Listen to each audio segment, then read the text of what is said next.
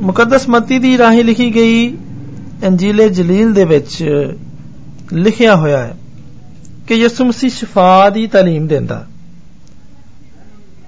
ਇਹਦੀ 23ਵੀਂ ਆਇਤ ਦੇ ਵਿੱਚ ਇਹ ਬਿਆਨ ਇੰਜ ਸ਼ੁਰੂ ਹੁੰਦਾ ਹੈ, ਤੇ ਯਿਸੂ ਉਹਨਾਂ ਦੇ ਇਬਾਦਤ ਖਾਨਿਆਂ ਦੇ ਵਿੱਚ ਸਿਖਾਉਂਦਾ ਤੇ ਬਾਦਸ਼ਾਹੀ ਦੀ ਖੁਸ਼ਖਬਰੀ ਦੀ ਮਨਾਦੀ ਕਰਦਾ ਤੇ ਲੋਕਾਂ ਦਿਆਂ ਸਾਰਿਆਂ ਰੋਗਾਂ ਤੇ ਸਾਰੀਆਂ ਮਾਂਦਗੀਆਂ ਨੂੰ ਚੰਗਾ ਕਰਦਾ ਹੋਇਆ ਸਾਰੇ ਗਲੀਲ ਵਿੱਚ ਫਿਰਦਾ ਗਿਆ।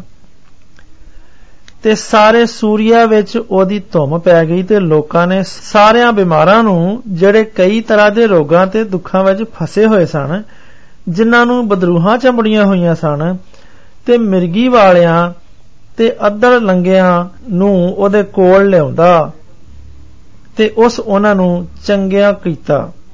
ਤੇ ਵੱਡੀਆਂ ਵੱਡੀਆਂ ਭੀੜਾਂ ਗਲੀਲ ਤੋਂ ਤੇ ਦਿਕਪਲੁਸ ਤੋਂ, ਯਰੂਸ਼ਲਮ ਤੇ ਯਹੂਦੀਆਂ ਤੋਂ ਤੇ ਯਰਦਨ ਦੇ ਪਾਰੋਂ ਉਹਦੇ ਮਗਰ ਟੁਰ ਪਈਆਂ।